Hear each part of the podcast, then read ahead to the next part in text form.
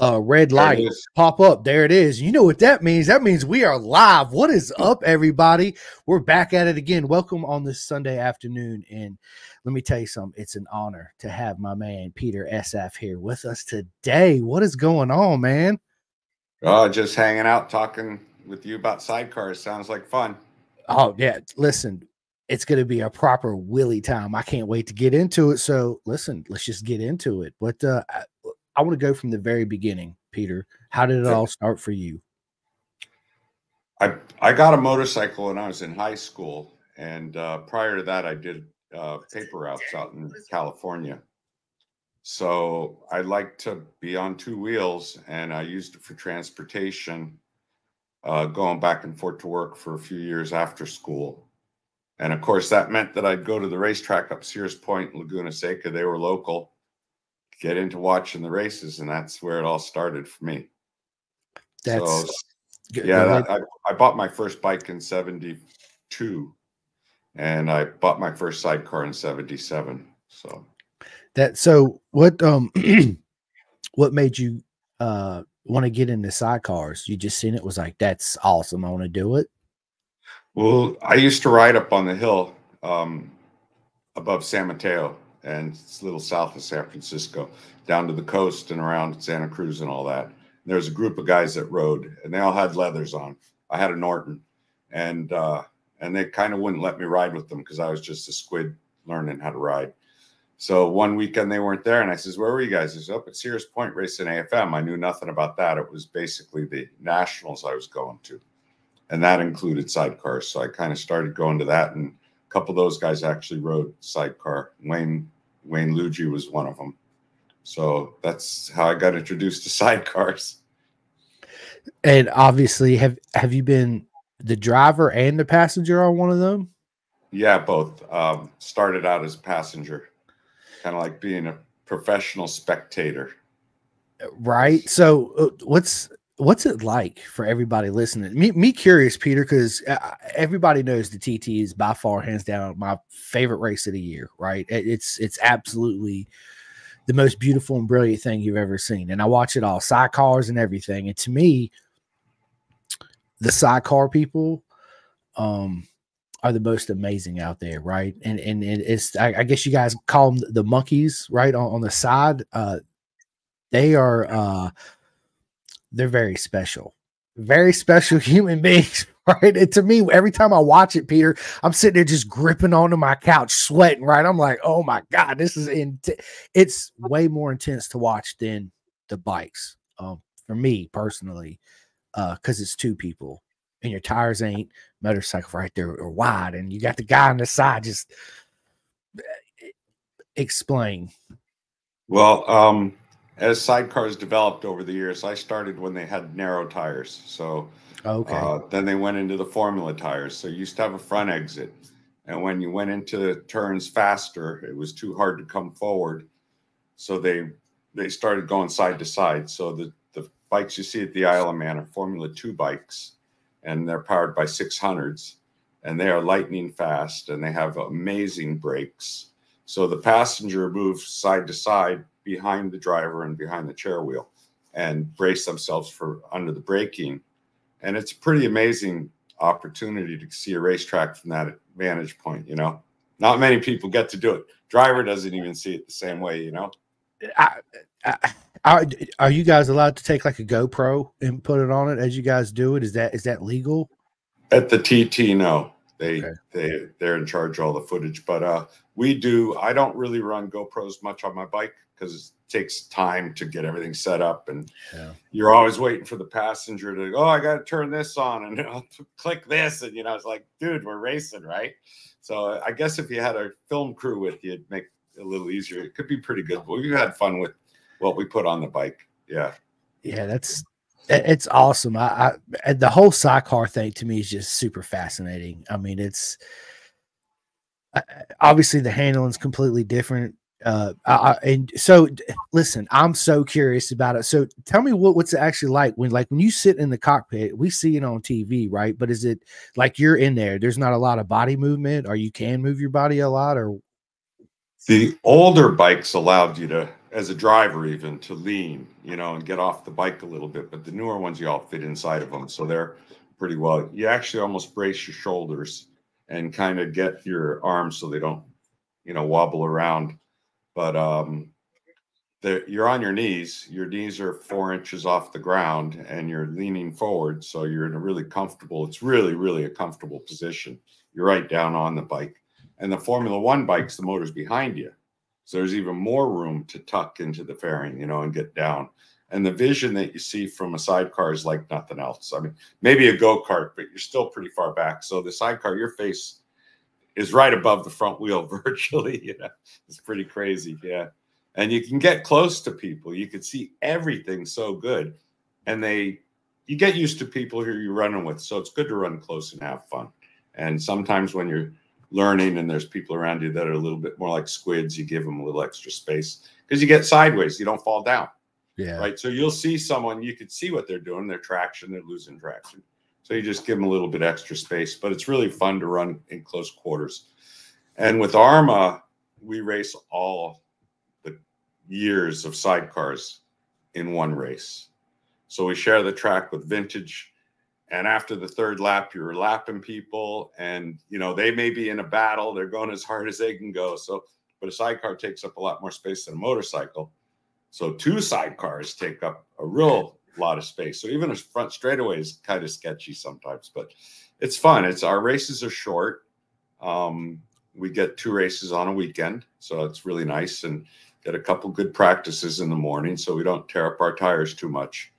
It's one of those kind of sports that you could just do for a long, long time if you're really careful. And I've been very lucky to be able to race since 1977 till now. And the tracks I've hit since I'm 60 years old, I've been to 20, 21 tracks that I was never at prior to that. So it's pretty cool. That amazing. I mean, that's I couldn't imagine. Like I said, Peter, every time I watch it, I try to visualize, as everybody does. I don't care what they say when they're watching the TT or their favorite race series, right? There comes a point where you vision, like, wonder what it's like me sitting on the bike or the car or in the back, right? And trying to mimic their movements on the couch, all just serious and focused into it. It's to me. Well, let me see how this works. I was a big David Letterman fan. So this is at Laguna Seca. Nice. Let me see, put it over here, right? Yep. Getting our tires changed by the same people that change Kenny Roberts' tires, Goodyear's. Nice. And nice. To be able to have done that. So another thing that, let me see if I can get this right so you could all see this. There. Oh, that's my first sidecar. Hold it up a little bit. Yep, there you go. Is that good? Yep. And that's with Gary Guype driving. This is 1977, and down at Riverside, California. And then, yeah. So I figure if I show you just that I could explain to you, you know, there's different. There we go. Okay, I think that's good. There's front exit with 16-inch spoked rims on front and rear, and a little Mini Cooper tire. This one here shows that Mini Cooper tire a little better. Right there. Yeah, on the chair wheel, see? Yeah. So no brake on the chair on this bike. But then you get to the point where you say, okay, let's go a little faster. And everyone else had better equipment. We bought something at $2,500. So this is getting back to the beginning of it for me, right? So I got to the point, even that year, it's just three races. We knew we wanted to go faster, so we did some modifications. We put the Goodyears on it. We were running a KZ 1000, nothing special, but very reliable motor. And so over the winter,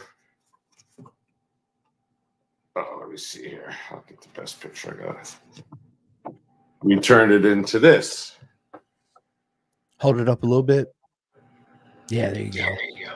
Does that show okay? Yes, that thing is beautiful. Yeah, so we enclosed the front part that comes in front of the chair wheel there. Yeah, I see. I stayed behind the chair. And I had this little platform out here that I went on to that was actually legal back in the day, but they don't allow it anymore. So we had to take that off. But, you know, so at that point, though, when you get good, Gary's amazing. I could just do my job.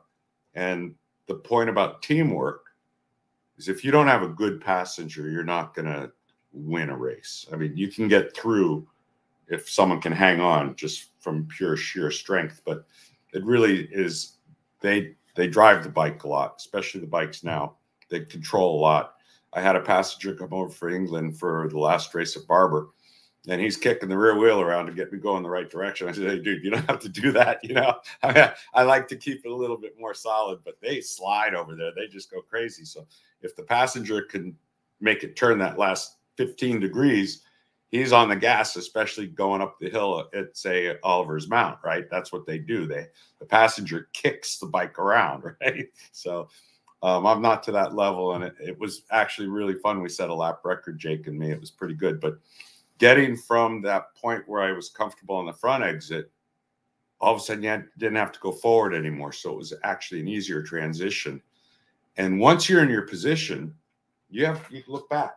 You could look around. You could see the spectators.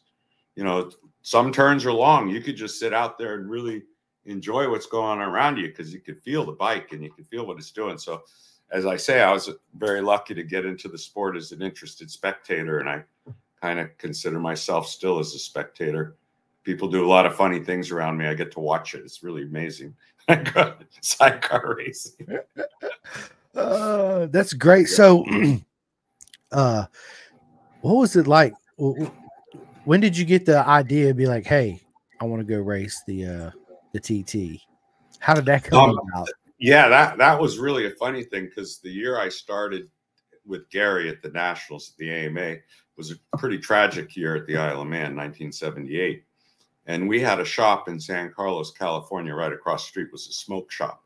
So we'd wait and run over there on Wednesday and get Motorcycle Weekly, which had all the information about everything. And back then I was a road racer before I started sidecar racing. I was up in the mountains. So it always kind of felt like it'd be something I'd want to do, but just because of how many people died there, you know, you kind of think about things. Just, oh, that's crazy. You know, I'm never going to do that. Right. And so I did not plan on doing that ever. But, when I moved back east and raced back there for a while, there's a Canadian team that was going. And they told me they were going to go. And I says, I don't know, you know, and they didn't qualify. And the passenger is a good friend of mine. He called me up. He says, Chris is going to quit. He's going to sell the bike. It's over in England, you know. And he says, I'll buy the half of it if you drive it for me. And I go, oh, my gosh, I don't know. So I said, I'll call you back. And we were stacking firewood in New Hampshire, right? And it was like, I'm having beer. I'm thinking about this. And so I call him back. I says, yeah, I'm on. Right. So that's how that happened. Just a chance to do an opportunity. I told him I'd do it right. You know, we were arch rivals, basically. We raced, you know, boom, boom, boom. All the races that we did, we raced against each other back east in the SRA. So I knew that how important it was for him to go to the TT, and he just wanted to finish. And he'd already put 2 years of homework into it, you know. So, and actually, the year he raced, 2015, it was a terrible year at the TT. It was like hurricanes, blew through the whole paddock, and they had very little practice time. So it made it very difficult for Chris and Jeff to qualify. So I went over and I did 4 trips in rental cars for an extended period of time, three to 5 days each trip, and just lap, lap, lap, lap, lap. Just drove laps till I felt comfortable that we could go out and do it. And we came home. That was the important thing.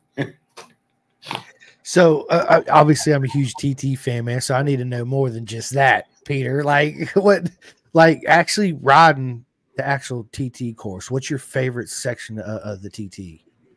The whole track is amazing. Every part of it has its own little, you know, challenges and stuff, and something I never mastered it. You know, I got around it, 100 miles an hour lap. Just I did 99.7. I missed it by that much, man. That's balling. Yeah, but on the race week that you're there for the 2 weeks, 21 laps is what I got. So that was the total laps during those 2 weeks, and I probably did 150 in the rental car to figure out which way the track went. And all through the Glen Helen, I felt the most comfortable. because it was like going into Laurel Banks and up through Glen Helen and up to the top of the hill to the Kronk. And that felt like kind of where I used to ride in California, a little bit, you know, canyon kind of feel to it.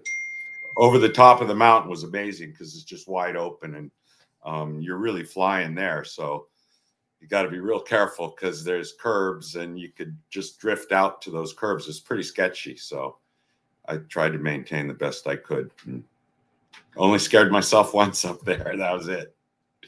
Yeah. Well, so when you're lined up, and the guy, you know, obviously has his hand, the legendary, you go over under the, you know what I'm talking about. You roll up there. Yeah. Yeah. Talk us through that. Well, the funniest thing is that I was number 63. There's every 10 seconds, there's a bike takes off. Then we qualified at 43. So we moved, or 41. So we moved up to the 41 starting spot because they put you so you shouldn't catch the guy in front of you, and the guy behind you shouldn't catch you. That's the theory behind how you start. And so you're just kind of anticipating. The bike's not really running because you don't want it to be hot when you got to wait. So we're, like, when the line starts moving forward, then you start it up and the people push you forward, and then you get your little last guy that talks to you, and then you're in your space. And it's the weirdest feeling. Like, the first time I went down that, it's similar. You go up and they tap you, right? But it's not pressure. There's no race, right? The first time you go down there, you just kind of go. I didn't even drive anywhere to warm up to see if the brakes are working, anything. And you're going down a hill at 150 miles an hour. It's pretty crazy. So it's something that you'd probably never really fully get used to, is just going from nothing, no warm-up lap, no anything, to just start flat out when you start that first race. It's pretty cool. That, yeah. And then I imagine the lap coming around, one full lap, and now, you know, you're not at the start. Now you're wide open going through Bray Hill, and it's yeah, you get up to pretty good speed from the starting line to Bray Hill. You know, we were at disadvantage. Our top speed there, we were there in 2016, was 129 miles an hour, 127, and that's on Sulby Strait. You know, and everybody else is doing 150 now there. So it was kind of tough to make a really good lap time when we weren't up to snuff on RPMs and speed. But it was a great opportunity. I would have loved to have gone back, but it's just so expensive and it's very difficult, everything you have to put together. So, but anyways. What was your favorite food there? Food? I don't know. I don't remember even what I ate. Oh, at the TT. Yeah, well, yeah, just go out and eat, right? Yeah, when I was over there the first time was a lot earlier than that. When I went over to race the Grand Prix in 1991, we'd go order fish and chips, and they just slap it right on a newspaper, you know? And that's what they served it to you on, as a piece of newspaper. It's pretty cool. They got good fish and chips, and the thing, what the morning breakfast thing's called. Oh, the English breakfast, or the bun ones. Oh, those are pretty good. Yeah, I forget what they call them. So, tell us about racing in the Grand Prix. Well, after we stopped racing with the AMA, which was in '86, was the last year they had a title for the sidecars. It was just club racing, and then kind of to race sidecars, you spend a lot of money and time, and it takes two people to do it. So if you kind of don't have a reason to go to the nationals, you know, why spend all this money to go club racing? And there was a lot of club racing, but some people didn't go. So we watched the grids dwindle, and then I decided, well, I'll go see what it's like. So I flew over with Dennis in '89, went to Hockenheim and Salzburg Ring, and tried to make arrangements to get sponsored a sidecar to race over there. So, like, here we are, the American champions. Let me have your sidecar, right? And it almost worked. You know, it came pretty close. but what ended up happening is the guy backed out and says, "Why don't you just send your passenger over?" Well, that's really nice, thanks. You want Dennis, but not me, right? So I told Dennis. He says, "No, I ain't going." I said, "Well, I'll go. I could do it. I mean, I'm not that old yet." So I went and I passengered, and I went into Spa. So I did the whole second half of 91 or 1990, the Grand Prix. So, of course, the guys that were over there was Kenny and Eddie and Wayne and Randy. It was before Kosinski, you know. I mean, it was like right that year when Kosinski was there next year. He might have been there that year too. But it was amazing to just show up with all my gear and kind of hitchhike. I rode with three different drivers and got to do half of the season, half the Grand Prix season, drive around in trucks. And yeah, it was pretty amazing. I bet. Yeah. So what's your best story from doing that season? Jeez. That's it. That was the lead up to me being able to race the next year with the three-time world champion Egbert Stroyer. But that season, it was probably, I didn't really have anything arranged. And the driver that I went over for, he was Austrian. And the first practices at Spa, he came and he's blah, blah, blah, blah, blah. I only speak barely even English, right? He's telling his son Mario, and Mario's looking at me and go, oh, geez. I said, what's he say? He says, you don't want to know. And I said, well, come on, what's up? He said, you're the worst passenger he's ever had, and he quit. That was it. Oh, shit. That was it. So there was the rest of the season. We're going home. We're packing up and leaving. I go, oh, that's really good, right? So I made some arrangements to get to the next race was going to be at Le Mans. And so I needed to go to England and to Scotland. So I got a ride over to Newcastle in England with one of the other sidecar teams, Tony Baker, really great guy. And he dumped me off there, and then I made my way back. I flew from Heathrow into Le Mans. There was a week off, so I traveled around over there and then had a return trip back to Donington for the next race. So I bought a round-trip ticket that way and worked out really good. And I was just living on my credit card and my suitcase, right? So... So basically, I get to Le Mans, I'm sleeping outside, and I woke up, and I had just mosquito bites all over. I had a sleeping bag, you know, and Billy Galrose, he looks at me and goes, the hell happened to you? I don't know. It's mosquitoes. Just put your shit in the truck so you sleep in the truck from now on. That was probably the funniest thing that happened to me. That was pretty funny. And it opened up a really great friendship, too, yeah. That's awesome. So Spa, man, they don't do they race there? Man, that's an old. I ain't heard that name in a while. Oh yeah, they still race there, and it's it's a place when you have your pass. If you're Grand Prix racer, right, your pass, you can go where the photographers go. Oh, nice. You can go out. You can go out and stand where the turn workers are. Really? So you could watch the lines you want to see. That was 1990, right? So I got my stupid camera, and I'm out there, and I'm taking pictures of Eddie and Kevin Schwantz, you know, coming around. They know I'm there. They know me from racing in the nationals here. And Eddie goes, what are you doing here? And I go, what do you mean? What do you think I'm doing? I'm racing sidecars, dude. So I'm hanging over taking pictures of him with my crappy little camera. That was pretty cool. Yeah, and I knew it was a chance of a lifetime to be there. So I was going to suck up every minute of it that I could, and they're looking at me at the sidecar pits. Where are you going? Well, I'm going to go down and watch the start of the 500s. I'm going to go over there and watch practice over there. That's where I'm going. That would have been me. Yeah, you guys need me, I'll be over here for sure. Yeah, it's dude, what story?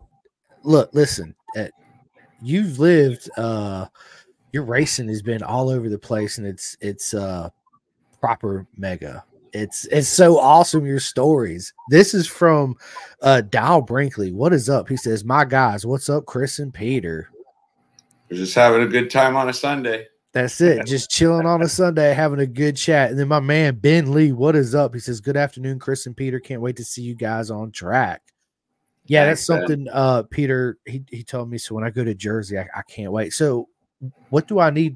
Do I need to bring me a helmet and all that, or what? How much you weigh? How much do I weigh? Yeah, like 199 pounds. Oh, you better bring your own leathers. Okay. Yeah, because passengers are usually smaller than that. Yeah. Thanks, Peter. I have a famous sign, you know, and it's made out of cardboard. It's actually in the back of the car. And when I moved down to Florida, there was no sidecars down here. You know, I mean, it was like I never thought I'd live in Florida anyways, but I ended up down here in Florida. So they have to have sidecar racing. And I knew Charlie and Seth Starnes, you know, of course him, and Charlie Mavros. So I started hanging out with them at the ASRA races. That's another thing I want to announce too. We're going to have some races with the ASRA this year, which are going to be amazing. So that's a new thing for us. Our series, I was telling you, we race all the series of sidecars. It's ARMA, American Historic Racing Motorcycle Association, and they're historic racing bikes, but we're lucky that they give the modern sidecars a place to race. So without having that class, we've put our series together when the SRA, we have to keep going after AMA, right? It was 86. What are we going to do? Well, we'll build a schedule with whichever club will have us or host us for that weekend. We'll put these races together with this group and these races together with that group, and we'll call it a national championship. So we're able to keep a kind of a lower, not as big as AMA, but, you know, at least we had a national series going each year for a while, which was really good.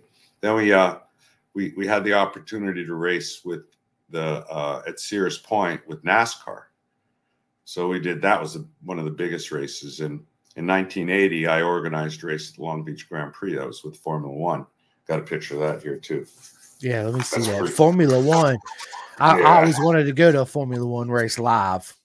Yeah, they're amazing. Oh, yeah. Anyways, let me show you a couple pictures of that bike when it was finished. Bro, look at that. Is that you hanging off or you riding? It's me hanging out there, baby. 1978. Bro, look at that. Yeah. Pocono. Listen. Yeah. I got one question, Peter. Just one quick, real quick. Where do you hide them big balls you got? This is Loudon, New Hampshire. So that's and Mary, she's really a great lady. Mary Groth. She was a photographer, and she just passed away. And there's actually her thing on the back here. Oh yeah, I see. But if you go to Barber, to the museum, and you go underneath the Bank Daytona display that they have when you go upstairs and you go to the left, they have a really nice collection of her photography, which is amazing.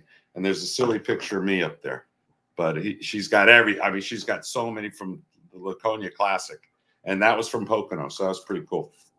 I don't know where that other one is, so let me see here. That's that. Dude, so when you're hanging off that thing, and is your ass scraping the ground sometimes? Absolutely.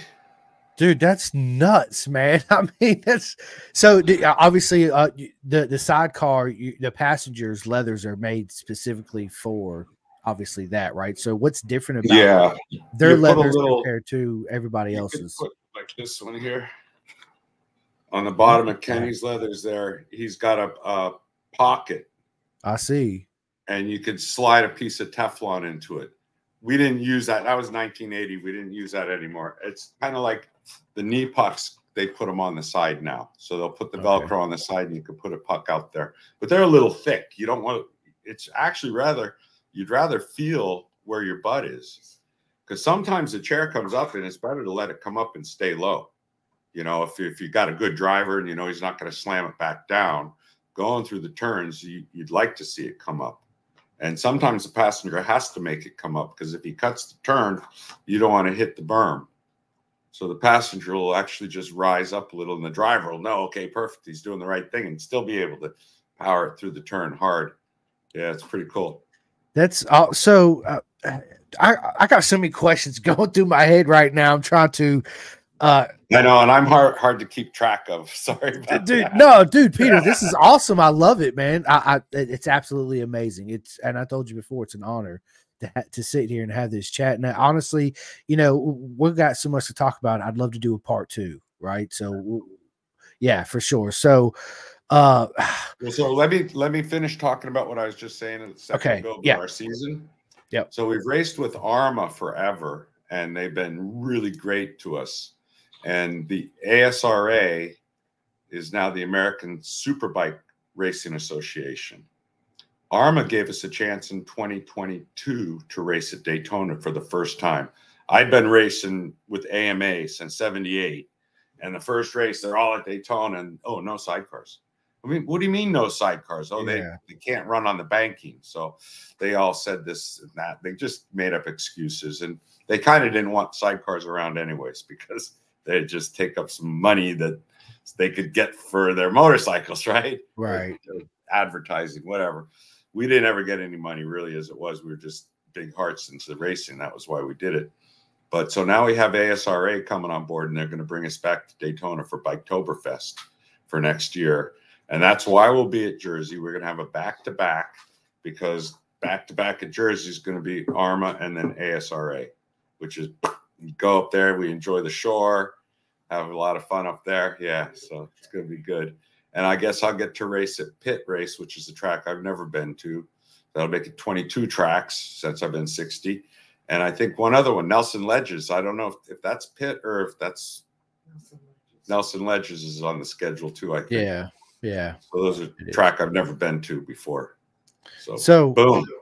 Boom. There it is, right? I love it, man. So people out there, you know, we can go out and sign up for a motorcycle coaching program, right? But do they have anything like that for sidecars? Like, how does one get into, say, hey, I want to be a sidecar racer? How does somebody go out there and get into something like that? There's the SRA East and the SRA West, and the East Coast has a school, and ARMA has a school. So almost all that, like Roebling Road's coming up, we'll be up there in 3 weeks. Savannah, it's our opener for this year. They have a Thursday track day for motorcycles and a school. Then Friday, they have time for sidecars to have a school also. Before, you just throw a passenger on there. They didn't have to have a license, you know. They just, if they had an ARMA membership, oh, yeah, if you need a passenger, grab anyone out of the crowd, right? They started thinking, hey, this isn't so smart. So they started having the passengers go to school also. So that works good. And in where? Europe. Europe. It had always been a license. Well, yeah, you can go to Europe and get your license. There's schools over there. But over here, it's not that hard. Yeah. And ARMA is great. They put you through the school. They give you your license, and you're out racing. And you usually will start as a passenger.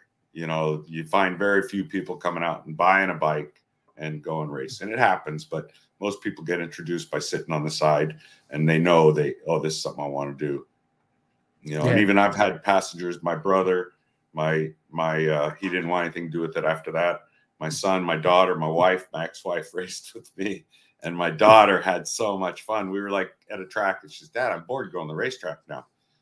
How old are you? 14. Okay, next year you get your license and you race with me. That solved her being bored. I bet. Yeah. So it's a family sport. So yeah. Actually, we have Amy. Thank you for watching. Amy says Peter is an amazing human being. Happy to know him. Thank you, Amy. Awesome. And then my man Aaron Dreyer. What is up, Aaron? He says Peter needs to have Avery pilot. Absolutely. We'll work something out. We see, that's the thing. You talk about going to the TT. It's possible. There can be an American team over there, no problem. But I'm too old. You know, I mean, now you got to be under 40. So you got to start thinking about when you're Avery's age. You can build yourself up to it and be there. And it's really an amazing thing to go do. Oh, yeah. So we'll work on getting some sponsorship together for the team in 2028. We'll be over there. Let's go, right? Avery the lap slayer at the TT. That'd be proper. That's right. Yeah, absolutely. How does one so during the school you got to start as a passenger, right? What is it that they teach you starting out as a passenger? Because obviously nobody's ever done it before, right? And that's why they go to school. So what entails as the training goes for that? I think the school started mainly because they needed ways to make more money, revenue. Everything's expensive now. So if you ask me, that's the only reason why they started the schools, right? I mean, that's different for motorcycles. You want to make sure everyone knows the flag. Well, if you're a passenger, who cares what the flag is? The driver has to know that, right? Right. And they're going to fall off whether they went to school or not. Every passenger is going to fall off. Sooner or later, you're going to fall off once or twice, some fall off a lot, you know. I mean, I don't know why, but they do. So one of the things, a rule about being a passenger is you're not in the club until you've fallen off, and then you know, I'm getting back on. I don't really mind this. It's okay. And you don't always flip sidecars, but that happens too. And usually you just kind of get underneath there and wait for someone to come and roll it back off you like a turtle. So that's okay too. So that's all part of it. But the school that they do up in Canada, they make you go into a parking lot and do figure eights. So you go around one way, and then the passenger has to move from one side to the other, and someone stands there and watches, and usually someone to follow you. Now at the TT, that's a different story. That's a school, and that's a serious school. You have to go over and do training with the passenger if you're a passenger, and then with the driver, then you go on a newcomer's lap. So the first time I saw the track was behind Tony Baker, who I got to race with in 1990. So I met him in 1990. We raced at Bruno, Czechoslovakia, and at Hungaro Ring together. And then so I see him, the next time I see him is 2016 in the paddock. So we're talking 26 years at the TT. So the next time I see him from the first time I met him, right? And he looks at me and says, "Man, have you gone gray?" So I've gone gray. The ponytail a little bit. See, it is gray. Yeah, yeah. But yeah, Tony took me for my newcomer's lap, which was pretty cool. That you follow him, you know. And he just kind of shows you if you can go in quick. He says, "Stay with me so you didn't get too far behind, so you can feel how much braking you're going to need for the turns," things like that. But it's still at about 80% maybe. So that's cool. But yeah, schools available at all the ARMA races this year, I think, except for Laguna. Yeah, so being a passenger, what I was getting at is they teach you body position, where you need to be when the driver does this, does that, right?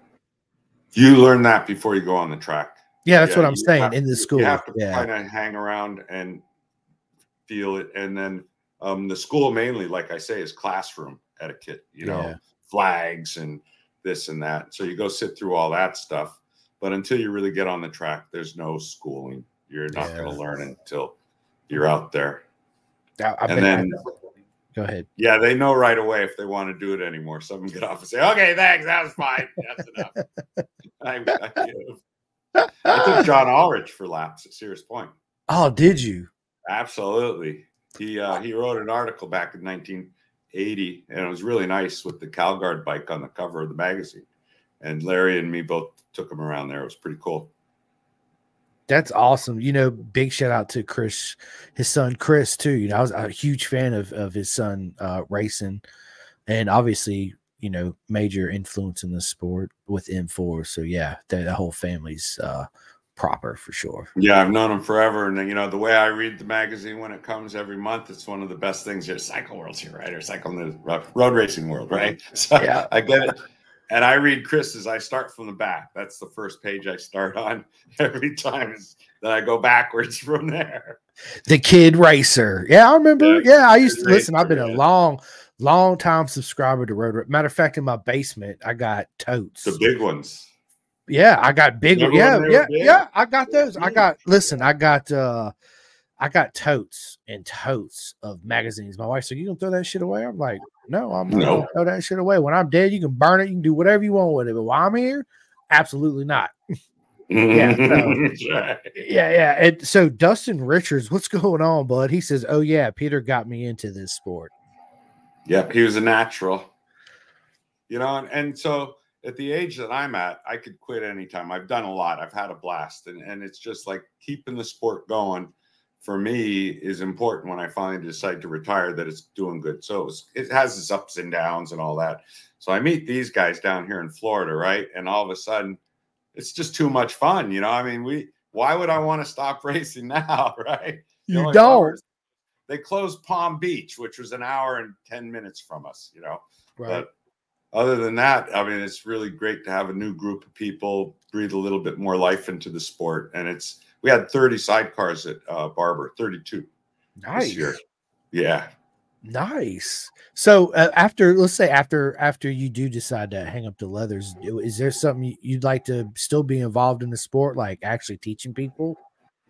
Well, I do. I mentor a lot. Last year, well, Dustin passengered for me for a full year. He raced with Seth on one of my sidecars. I usually bring two at least sidecars to the track.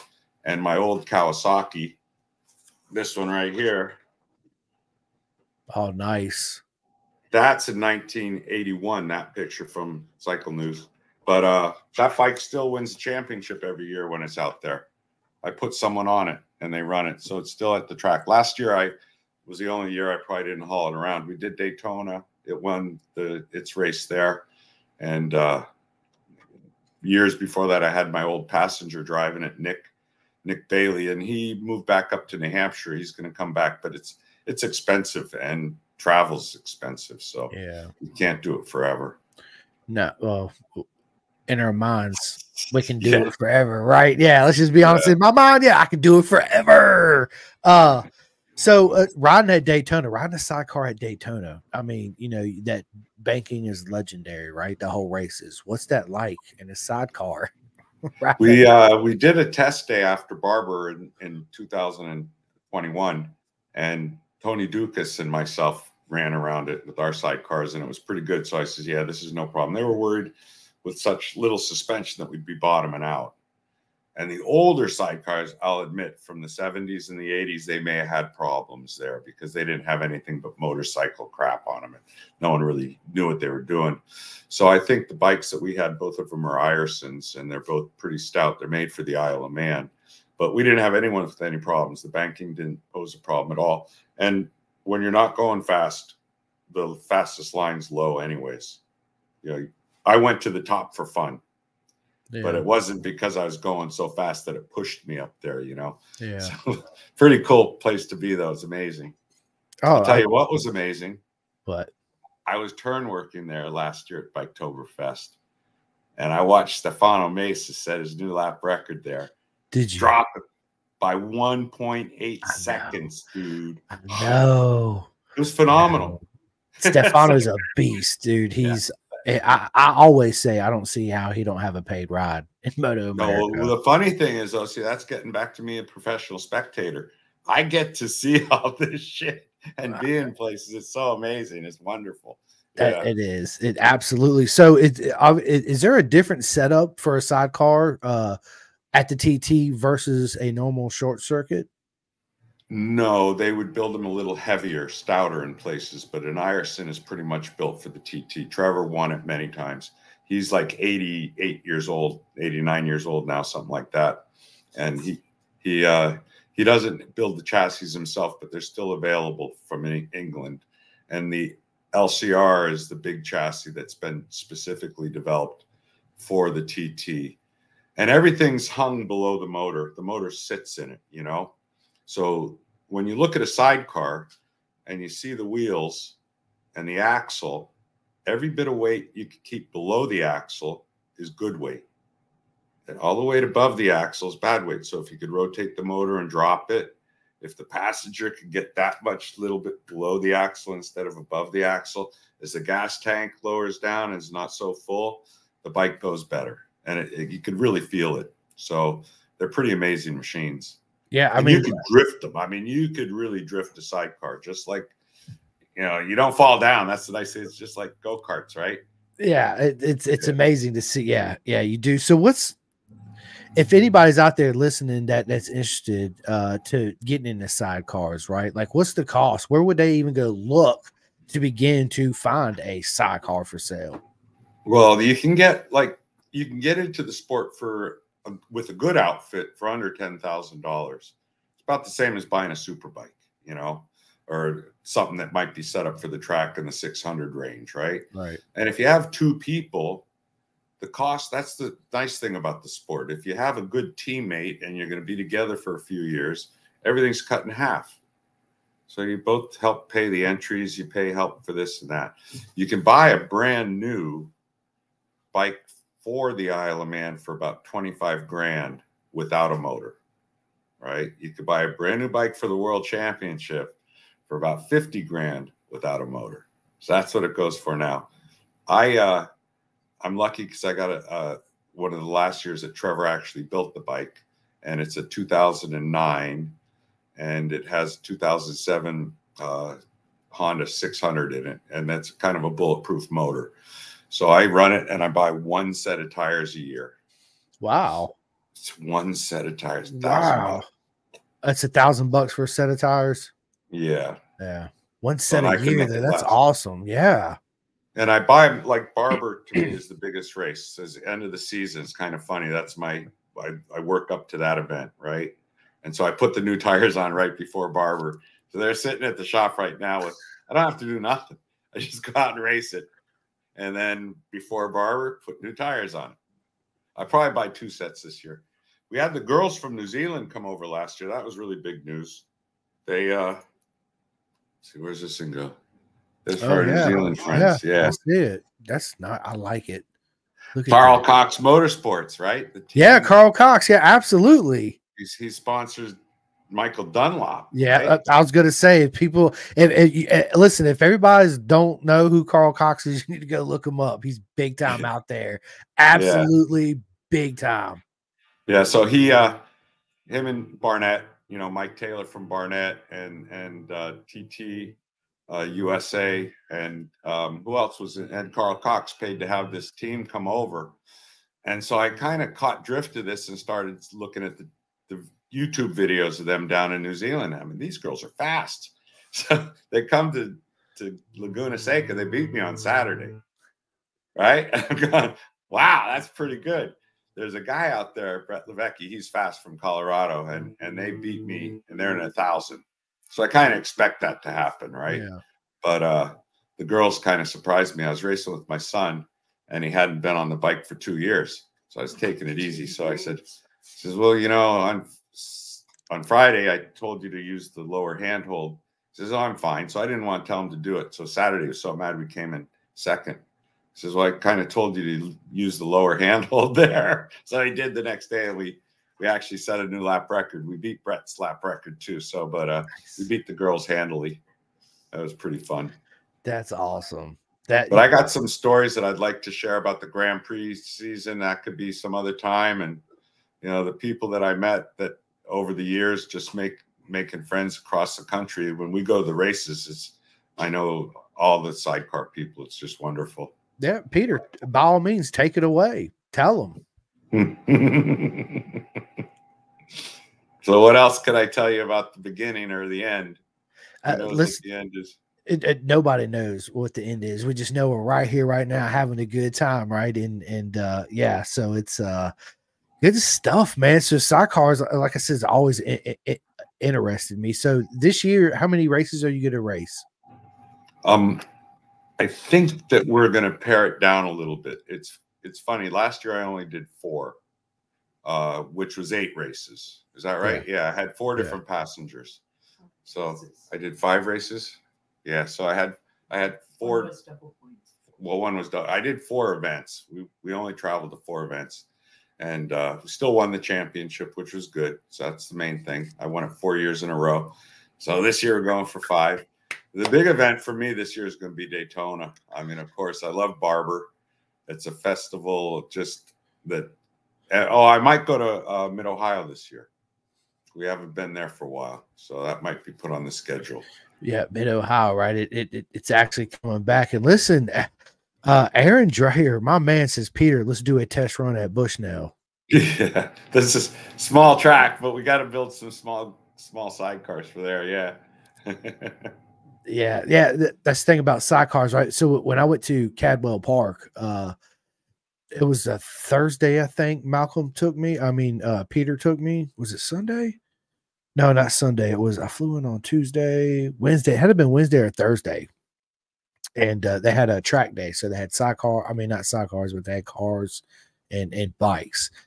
And they were telling me that sidecars do ride there. And I'm thinking to myself, I mean, it's so narrow. I was like, how does sidecars even fit on this track, right? I know. Yeah. You know, the tracks over there are kind of tight. We're pretty spoiled over here. Yeah, pretty big tracks here.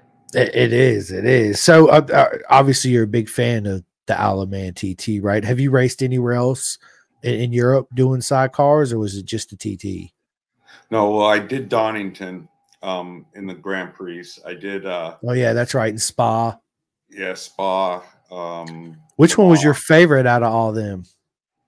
You know, Bruno, Czechoslovakia, that track's amazing. It is. I was only a passenger, so I didn't really get a feel of driving the tracks. But Spa was amazing, but it's really long and it's just so fast. Bruno's was a little bit more challenging and hilly, but they're all amazing tracks. Hungary was a new track, pretty new when I was there. We did, what else did we do? Oh, Italy. I came in second place in Italy. Nice. I got on the winner's circle. Nice. Yeah. Misano? Yeah. Yeah. Yeah. Oh, yeah. That's the trophy there. That one right there with the fan on the top. Yes. That thing is strike leathers. That's awesome. Yeah. But I don't know where else we raced. So I don't know. We flipped over at Bruno. Flipped the sidecar over in the race. It didn't go all the way, so we finished the race, but it was pretty exciting. Yeah, I bet, right? I bet. That's crazy. So when you flip a sidecar, does it cause, obviously, I know this might be a dumb question, a tremendously amount of damage to it, or are they built sturdy? Like you know, we don't – even at the TT, when we see them, yeah, they might give us a glimpse in the garage or whatever, but it's hard to, and they'll show the bike, but it's, unless you pause it, it's really hard to understand what you're looking at. Yeah. Understand what I'm looking at. So explain to us what exactly is a sidecar. Okay. Well, so the Formula 2 are tubular steel. And so they're designed to hold the motor on top of them. Now they're strong structure underneath, and they're car tires, 10-inch rear, probably a 9 or 10-inch chair, and mine has a 6-inch front and a 6-inch chair wide, right? But the newer ones have 8-inch fronts, so that's going from a 12 when mine was built till now. So everything's better. The Formula One bikes are long, and they're made out of aluminum monocoque, so they're very light, and the motor's behind them. So when they roll over, not that we want to, you can envision it's just kind of like a barrel rolling over onto its top. So it's not usually violent. It's just like, and that's happens. And it can happen for numerous reasons, for the driver spinning out. And when it gets sideways, it just goes. Or if he spun the wrong way and the passenger doesn't cover the chair, when he starts going backwards, once he goes just a little bit more, then the chair's so light it flips over. But those will just usually be flipped back over, and you can almost just keep going. And we didn't flip all the way. I kicked it right when it was about ready to come down, and I kicked it. And it went back down on the wheels, and Tony's looking at me like, how come it didn't flip? I says, come on, let's go. I'm okay. I'm okay. So, yeah, we finished. He says, you really do want to finish, don't you? I says, yeah, we're sitting on the tire wall. I says, yeah, come on, let's go. So we finished that race. I crashed it twice at Assen in 1990. We spun out coming onto the front straightaway on the first lap and got tagged, and it flipped over. So we flipped it back up. We went right into the pits and got a bunch of duct tape out and duct taped it back together and joined the race like 2 laps later. And then 3 laps into that, the fairing went underneath the front wheel, and we went off the track just the same place Steve Webster went. I don't know if you've ever seen, if you look up sidecar crash at Assen and it put Steve Webster, it's pretty spectacular. So I went in the same place he did. That was pretty special. That's awesome. Yeah, that's, but we walked away, luckily. That's it is a safe sport, though. That's a rare, you know, it's really rare that there's accidents in sidecars. Yeah. Yeah. So it as far as getting back to actual the sidecar itself, obviously it's unconventional to a motorcycle, right? So I'm used to 2 front forks, a rear shock, and a swing arm and all that. So what's the suspension like on a sidecar? How much travel does it have? You know, all that good stuff. Well, the chair wheel's solid mounted. There's no suspension allowed by the rules. So it's just an axle, and you have 2 inches of rubber on the bottom of you because that's about the height of the tires. So the tire pressure you run is important because that gives you a little bit more bounce on the chair. You always run more air in the chair wheel because you don't want it to be so grippy. And plus, when you throw the bike all the load onto that chair wheel, it could roll off the rim. That's the main reason, because you could actually get so much side load on it, you could push it right off the rim. We start with, I don't know what everybody else does, but I start with 13 pounds in the front tire and 14 pounds in the rear tire. And you don't want the rear tire to get so hot that it gets a bow to it, because mine's 9 inches wide. So the more it heats up, if it gets a bow, you lose your flat surface patch on the ground. So it's kind of a, you know, the guys come in the World Championships and they do their tire temperature straight across it immediately. They do their perometer, boop, boop, boop, and they know if they have to go down a pound, a half a pound, just to make that heat even across the tire. So the construction of the frames is though pretty basic from the vintage. You could take a motorcycle, you could lower it down as much as you can, you could weld on a platform to it, and you have a vintage sidecar. That's the beauty of it. You know, you can go racing for like $2,000 bucks. It's pretty cheap. Yeah, that's I can't wait. I can't wait to go for a ride in this thing. That's all I'm gonna say. I'm so looking forward to it. It's a good time. Yeah, it's gonna be awesome. Dustin Richards says they're all three-wheeler rocket ships. Absolutely, they are. And anything happens, it's always the passenger's fault. That's what Dustin says. That green one right there. Yeah, that's there you Dustin go. Behind there. Oh, that's nice. Yeah, that's me and Dustin right there behind the bike. That was up at Gingerman, I believe. Yeah, that was the group. That's the group we had up there in 2001. Right, Dustin? That's awesome. And Miguel, he says, "Hey, Pete, what's happening?" Hey, Miguel. He's awesome. Let me see this one here. Yeah, let me see. Wow, look at that. Is that you? Me. Yeah, 1991 at Race and Lucky Strike bike. Bro, like I said, where do you hide those ginormous? It's easy, man. Once you get used to it, it's nothing. It's just like normal. It's scarier to ride a motorcycle, I promise you. You have more fear going through a turn when your front starts chattering. When my front chatters, I just give it more gas or turn it harder. It's not going to fall over. You're on a two-wheeler, man. Those guys, I tell you what, Stefano Mesa, watching that lap that he did at Daytona, every lap he came by me and I knew, oh my God, this guy is on the edge. That's something else. Yeah, that's absolutely. Dustin says, he says, that's right. Ask him about this Superman. Ha, ha, ha, ha. Oh man, such amazing memories. Yeah, he liked to hang off the back of the bike. I'll post a picture. I got a link of an old Italian guy. I shared a picture of him, and then someone shared some pictures subsequently on that link. Just came up yesterday or something like that. He was a horse stuntman in a circus. So he would ride on the side of the horse this way and the side of the horse this way. Climb, you know, bounce back and forth. Little Italian guy. He's completely off of the motorcycle on the side of the driver, the chair is on the other side, and the picture is him is just like he's riding on a horse. His 2 feet are way out over here. It's pretty amazing. That's awesome. I gotta see that picture for sure. 100%. And Miguel again, well, he says I remember Pete at PBIR as a solo sidecar, just showing us what it was all about. Yeah, well, when I moved to Florida, I came down with my motorhome and trailer and had no place to park or work on it, so or race it, you know. So what I do is I knew when Seth was going the track, so we'd go to the track and park off in the grass, and I'd go up to Tony West. I said, "Hey, you think I can get a lap?" He goes, "No, no, no, no." So after like the second time I was there, I says, "Well, why don't you let me go out when the last bike goes by? You know, you give the last guy the checkered flag. Before you let the next group go out, I'll just follow him around and I'll come back in." He says, "Why?" This is why I want to see what the track's like. I won't, you know, I mean, so he says, "Okay, I guess that won't take any time." So his last bike went by in a practice. He'd let me go. And then I rounded up enough sidecars to talk him into letting us have a race. So we got a couple races. If we had 10 sidecars, yeah, we had it at Homestead once, but if we had a consistent 10 sidecars, he'd be happy to host sidecars. But we can't, I mean, you can't get 10 sidecars to come from, you know, Florida. In Homestead, you couldn't get any farther south if you want to have a race. So, yeah.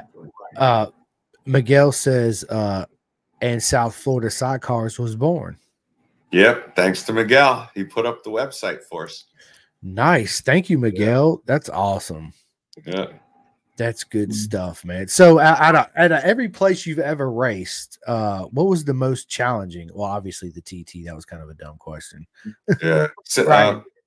Sears Point, if you want to rate a challenging track that I've raced on, that's I haven't raced every track. I'm really surprised how many tracks in the United States I haven't been on. It's pretty amazing. But well, how many have you been on? Almost all of them. Portland. I actually went to Westwood, which is gone now. That was up north in Canada. So Portland International, Seattle, Sears Point, Laguna Seca, Riverside, Ontario, Willow Springs. Those were all our normal tracks out west. And then Road America, New Jersey. I could probably tell you more what I haven't been to. I haven't been on Road Atlanta in a long time. We raced Road Atlanta in 1980 before it's what it is now. Yeah. That was an amazing track back in 1980.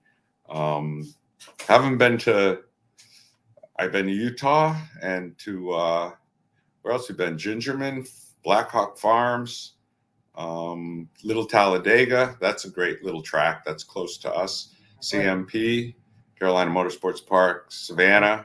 Roebling Road, we'll start there. Yeah, I've been to Hallett and I don't know. There's just, it's okay. Pocono. Yep. Old Pocono and Daytona. Miami Homestead. Loudon, New Hampshire. Homestead. Yep. Homestead. Yep. Dustin Richards. Yep. That was from Dustin. Yeah, yeah, man. That's Peter. That's simply amazing. So what all tracks are you racing at this year here in America? Well, the ARMA schedule's out, and that's pretty much firmed up. Okay. You can go to that website and see it. I'm not sure if we're going to do all of them. Like last year, we just kind of cut our season down a little bit. Yeah.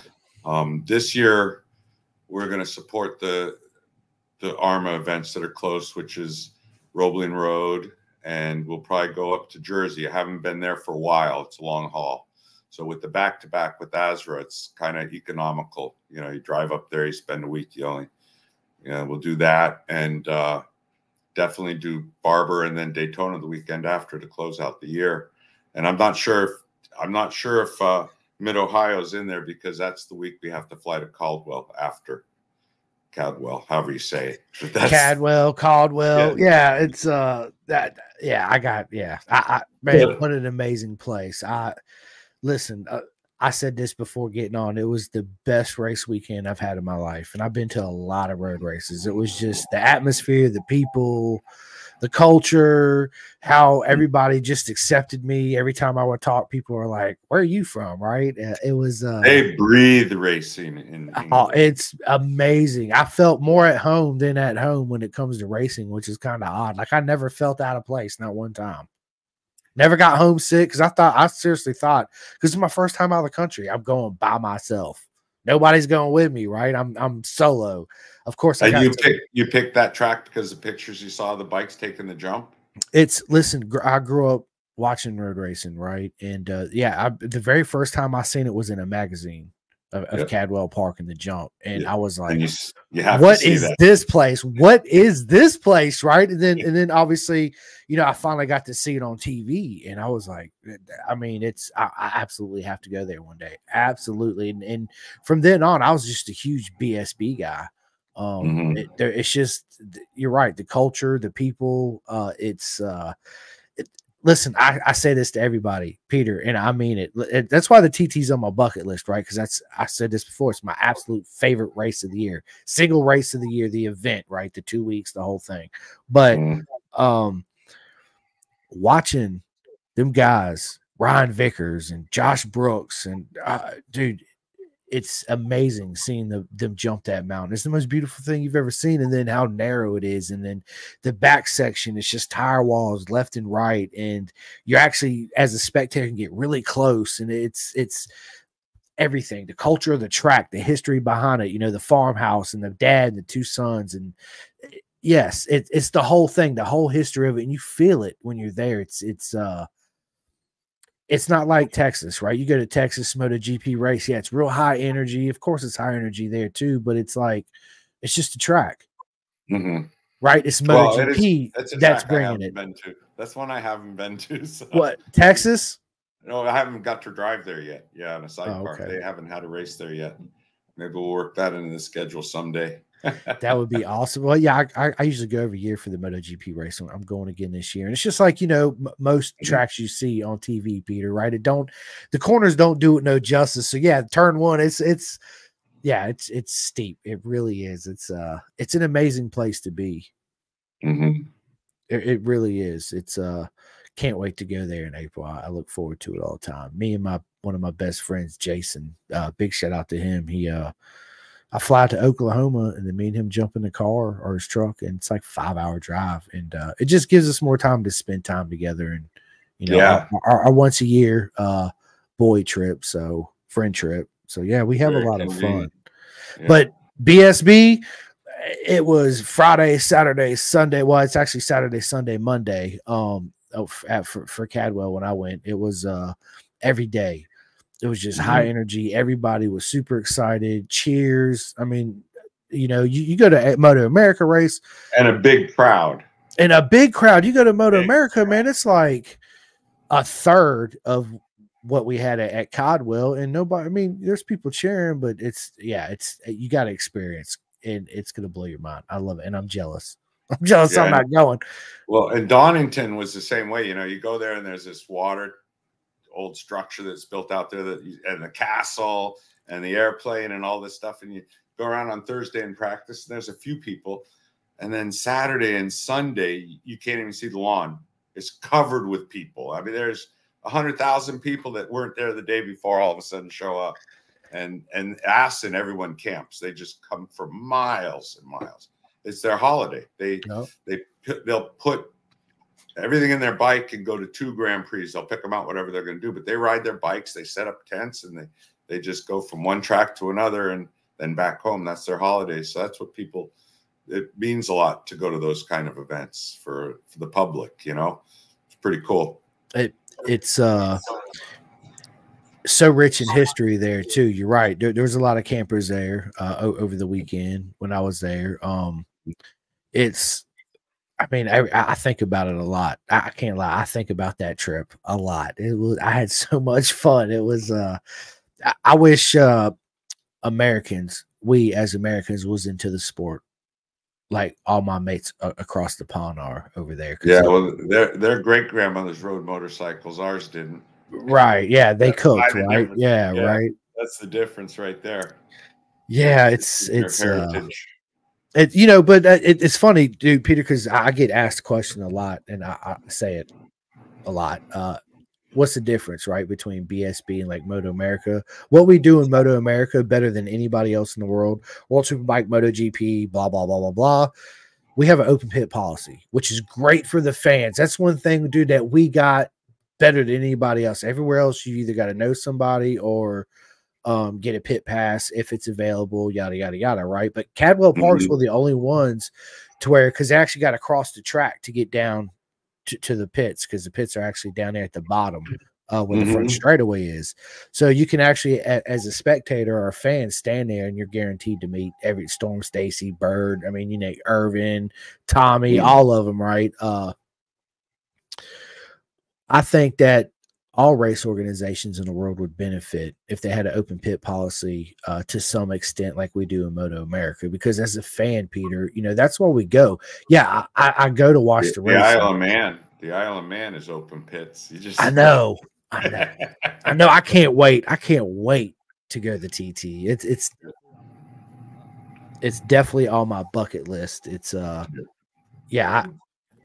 but it's the whole thing is just simply amazing. But I think the sport alone, as I was just saying, that would benefit if they had some type of open pit, right? To where the fans get to actually, you know, meet their favorite rider and get a picture or autograph or whatever it is they want. Just tell them that, hey, you are amazing and I appreciate what you do, whatever, right? I think that as the cost of everything went up, though, too, you know, I saw it from the beginning when I started racing, right? It was $35 for your race license. It was $35 to enter a race. And now everything's gone up so much that the promoters, and they justifiably have to raise everything. But the the years that I went to Laguna Seca as a spectator, we'd go there, we could camp, we could hang out, you know, and you didn't have to pay extra for this, this, and this. And kids these days don't have the spare cash or the opportunity to be around motorcycles maybe or whatever, to get interested into seeing them. So you don't have, even Sears Point, the Nationals back there in the 70s, the hills were packed. Laguna Seca, the hill was packed. I mean, you could see that whole hill. People were all over it. And I don't know the difference. I don't know what the reason is, because the racing was always exciting as far as I was concerned. You know, it's Freddie Spencer. And, you know, really, I mean, I was in the pits with all those guys. Reggie Pridmore, you know, was my hero, because when I first started going, I had a Norton and he was racing the BMW and it sounded the same. I didn't know. Of course, I knew the difference, but the sound was different than the Jap bikes, right? So I always rooted for Reggie. And then 1978, Riverside, he's on the grid with me on his sidecar. So we became great friends. And he came and saw me race. He was off. Of course, he was already over at the Isle of Man. He runs a tour along with his class school. But he came into the pits 3 times to check on me and see how we were doing at the Isle of Man. It was amazing. So those are the kind of people that I can call friends to now. It's really, it's just amazing that I'm, you know, and like you, you know, your heroes when you meet them, man. It's nice to be appreciated. And that they take you and give you time. Michael Dunlop, when he did Daytona, he hung out with Dustin and us. I mean, it was amazing. He's just like down to earth. There he was. Dude, you got to tell me about that, because I'm a huge man. Listen, I'm a huge fan of all those guys. I'm a huge fan of you, everybody that does any racing. I don't care, right? Motorcycle racing in general. And, you know, obviously the Dunlop family has just been a legacy at the TT. If those of you don't know anything or never even heard, do yourself a favor, stop watching this right now, go to YouTube and put in anything Dunlop, Michael, dude, any of them. You'll be amazed that they are, but to actually sit there and hang out with them, you know, it's like, you hear horror stories, you know, you don't never want to meet your hero because you might be pretty much disappointed, right? Which I have a couple of those. We can talk about that later. But you know, to hear how humble he is, tell us about the legend himself, Michael Dunlop. Dude, Lucky, I'm so jealous over here. Well, Dustin was racing, right? So Dustin Richards got his yellow hair, his yellow leathers, his yellow bike, and he's fast. He was winning the championship in Femmer down here. He won like 9 races in a day. He'd go to the race, race 12 races. Oh, amazing. This kid, Dustin, right? You'll probably see him pop up every once in a while, but him and Michael became friends and are just chatting it up all the time. After hours, they're partied out. It was just amazing. We only went up for Sunday and hung out with them and Scott O'Dell. But, you know, I had met Mike at the TT, but he didn't remember meeting me at the TT. I just walked by and said, hey, Mike, I'm really impressed and great to see you. I mean, like, what do you say, right? But the whole night that we were there hanging out with them was pretty cool. It was really, and Dustin has a lot of stories. I know Dustin Richards. I don't know him personally. I think I'm pretty sure we're friends on Facebook. I see him post stuff. Yeah, I would love to actually have a chat with Dustin sometime, for sure. So Dustin, if you're listening, shoot me a message. But anyway, Dustin says, Peter is amazing in the pits. I can't tell you how many people, young and old, that's coming to our pits, and we've given them a full tour and let them get on the sidecar. It makes future racers. Yeah, absolutely it does. You know, getting kids involved, especially. Autographs, we have given away our plaques, hats, T-shirts to all demographics of people. And then he says, he autographed my windscreen. I raced with him on that race. Dude, that's, listen, you know, it's like me with. He drew a dick on his forehead.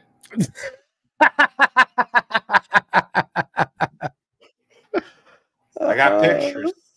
I got pictures. Let me see. You got one right there with you? No, I don't have it. Oh, man. Come on, Peter. Right, oh. Dustin will admit it. Yeah, that's so. Okay. I love it, dude. I love it. So yeah, you know, it's like meeting I didn't want to say is what he said. I didn't want to say. I have the video, Dustin, bro. Reach out to me. I got to see this video, bro. 110%. And we got to chat, dude. It's awesome. Mm-hmm. Yeah, you know, it's just like when I met, you know, Peter Hickman, I was I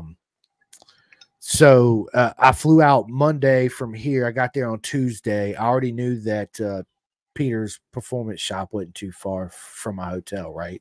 So I get up the next day immediately, and I call out there. I was like, yeah, my name's Simcoe from America. It's my first time here. I'm a huge Peter Hickman fan. I'll come by and buy a hat, a T-shirt, and a sweatshirt. I want to do all these things, right? They're like, of course. Yeah, absolutely. You know, come on by. So I get a cab. I go by there. They didn't tell me Peter Hickman was standing inside. So when we pulled up, this guy comes out. I forget his name. I'm sorry. I got a couple pictures with him. We had a long conversation. I'm not good with names, but I always remember a face, right? So anyway, he comes running out. He's like, oh, are you the American that just called? I was like, yes, Simcoe, bro. Nice to meet you. What an honor, you know, blah, blah, blah. He didn't tell me Peter Hickman was standing inside. So I walk in the door, bro, and as soon as I look to my right, there's the legend himself, Peter Hickman. And I just threw my hands up, was like, Peter Hickman, what? It's an honor to meet you. You know, it was absolutely crazy insane. It really was. You know, and he was so cool, so down to earth. So was his dad. Me and his dad had many conversations. And every time we seen each other at Cadwell, they would walk up to each other and have a conversation. Every time Peter Hickman would come by, it's always amazing when you meet one of your heroes and they actually take time to say hi to you, you know, after you've met. Right. And didn't talk anything about racing. Like when I met Peter, I just said, man, I'm a huge fan, you know, and then I started my whole kind of little thing, like what's your favorite food and your favorite movie and doing stuff like this. Cause I want to have a more genuine human conversation instead of, obviously I'm a fan, so I know all about your racing. Right. Right. But yeah, it was just, it was awesome. Cause he was actually working, putting together some, cause they just moved to a new shop. So originally I went to their old shop and it was locked. So I called them up. I was like, yeah, I'm standing outside, but the door's locked. They're like, oh, we're a block away, whatever, on the left. Our new shop. So he's actually in there putting like displays together for his mats and all this stuff going on. But he had his TT winning bike in there, the 136 miles an hour with all the bugs on it, full display, the helmet and all that. And I'm just, dude, Peter, I'm looking at it just like, is this really happening? Like, am I really in the UK? Am I really hanging out with Peter Hickman? Am I really looking at his bike? Like, it's hard for me to put in words. Like I tell everybody, it's an honor. It was such an honor. Yeah, just crazy, man. It's absolute crazy. You know, now how genuine they are, right? So going back to my, you know, don't want to meet one of your heroes, it was Stoner, right? I love Stoner. Like obviously I had a love-hate relationship with him there for a while, but then once you really start to understand a person, right, it's your mindset changes, right? So you appreciate them. To me, Stoner was besides Anthony Gobert and Casey Stoner, right, had the most natural talent that I've ever pretty much seen on a motorcycle, over Marquez, over Valentino Rossi. They just had something unique and special about him. The feel was, you know, whatever it was. So anyway, I'm all excited. See Casey Stoner, walk up to him, was like, man, you know, I'm Simcoe. It's an honor to meet you. Do you mind signing this for me? He flat out said no and turned around and walked away. Man, I was like, you gotta be fucking kidding me right now. In my mind, I'm like, what? Are you kidding me right now? So I hand the poster to my brother, his girlfriend, and I was like, well, would you go get this signed for me, right? Because Marco Melandri was over there too. I was so devastated. I couldn't even walk up to Marco Melandri. So she's like, yeah, I got you. She walked straight up to Casey Stoner, and he looks at me as I hand her the poster. And she said, will you sign this for me? He's like, yeah, sure, no problem. And I'm like, what a dick, dude. Really, like, that's the dickish move I've ever seen. But yeah, so now he knows. yeah, right now he knows. Yeah, it's but listen, Stoner still was everybody missed that Marquez Stoner battle, because obviously Stoner retired, but what a proper battle that would have been, right?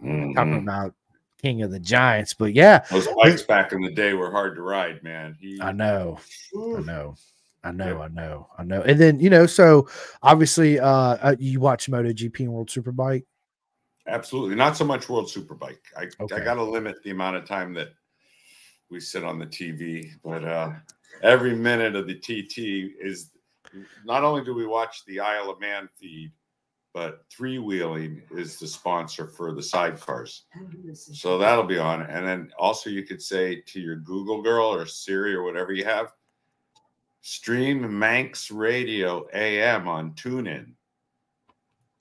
Bro, yep. I got Manx Radio app on my phone. Strictly, yeah. So I listen to it in the morning here when I want to get a good feel of what's going on in the island and hear the commercials. It's so great, you know. Yep. And it's just wonderful. So yeah, I think that kind of stuff is very important to keep up on. I watch all the practices. Moto America coverage, I have to say, is amazing. I mean, they've done a really, really good job. I did enjoy the Supercross last night, being able to watch it, but I'm pissed off because I don't want to pay anything for Peacock. So I'm not going to pay for Peacock.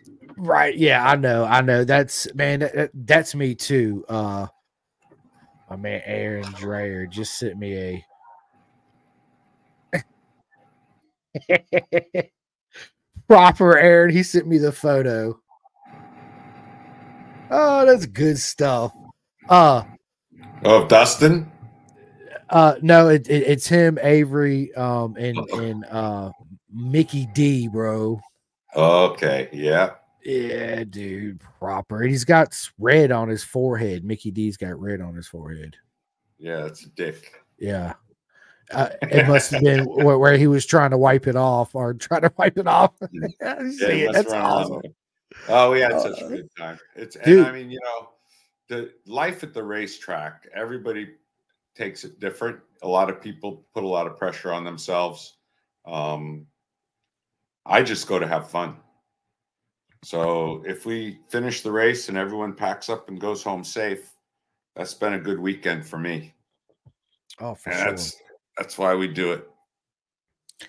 For sure. Dustin says, he says, we signed autographs for the Hells Angels for 2 hours in Nevada. I guess they went to church and Peter was sidecar and I called highlighter. And we met people who heard about us from state to state with smaller bike clubs. Me and Peter were mind blown. Yeah, that's amazing. Absolutely. That's pretty cool. Amazing. Yeah, that's, bro, that's amazing. So MotoGP, who's your favorite rider in MotoGP in this era right now as we speak? Well, you know, I'm amazed with Marquez. I mean, for him to be the age he is and running against these kids and still just giving it his all. I mean, how many times do you want a high side? I just say back off and enjoy yourself, dude. But yeah, they're all fast. They're all good.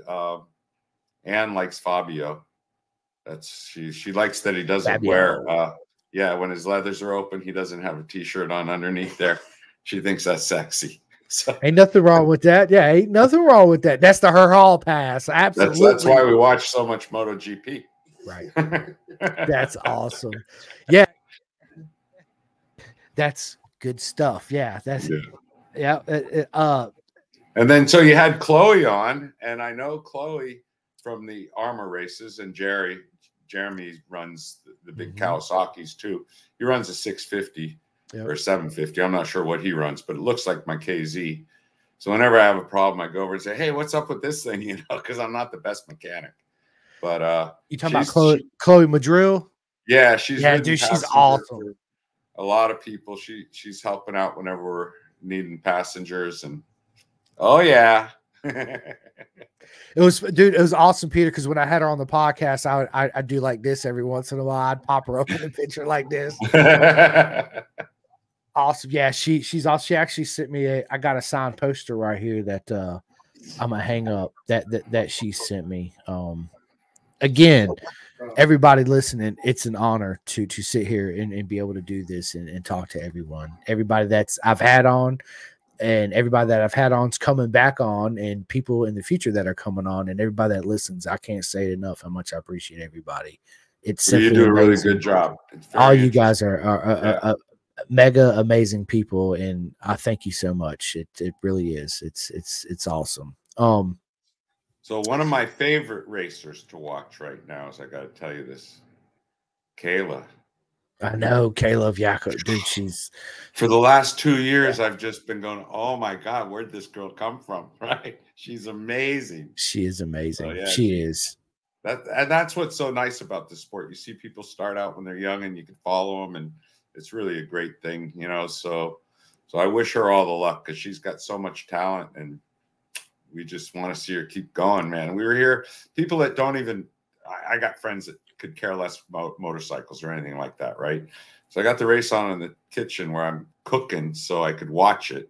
And they're all over doing their own thing. And Mike comes in and goes, what was that? I said, that's a girl winning that race right there. No. I says, yeah. Are those all girls? No. She's winning that race right there. And then ends up everybody's over in the little TV in the kitchen watching it, right? That was pretty cool. She's a very impressive young lady. Yeah, she's definitely gonna do big things. You know, going back to you know, Moto America, Super Sport this year's absolutely got the best stat class in Moto America this year. I think it's gonna be racing's been amazing. It's gonna be proper. It really is. JD Beach is back. I mean, we got, you know, Westby's not no more, but we got Honda coming back in from allegedly, from what I hear. You know, it's this year's going to be proper all the way around, you know, for the TT. I mean, it's that dude, 136 average, dude. That's plumb nuts, dude. That's, I remember, you know, 119, 121. Well, the sidecars broke 120. Yeah, I know. The virtual, two teams did it this year, and yeah, they went 120 miles an hour average. And Tom, Ben and Tom, yeah. So Tom, the passenger, retired. You saw that. I did. That's what I was getting ready to say. Yep. So they've announced his replacement. His replacement. Yep. Yep. Which I can't remember his name. Yeah, I know it's Rocheleau. I'm not sure exactly. Kevin. Yeah, Kevin. Yeah. So, but he races for Steinhaus Racing in the World Championships. Which you could just say YouTube stream the World Championship sidecars live, and it'll come right up. But last year, they all came up. They're good. If you haven't watched any of them, just do it on YouTube. All last year, sidecar World Championships races are on. Wow. But yeah, it's going to be, there's 33 entries for the TT this year. A couple newcomers, and the coverage is pretty good. I'd like to see a little bit more sidecars, but I don't complain about it because we watched it all on the other side too. So we see what we can. Yeah, I pay for the app. So everybody out there, what he's talking about is you can go to the TT. They actually have an app. It's like $25 for the whole 2 weeks. It's nothing. Yeah. And it's, listen, it's the best $25 you've ever spent. If you don't enjoy it, well then don't do it again. But I don't see how you couldn't, right? I mean, it's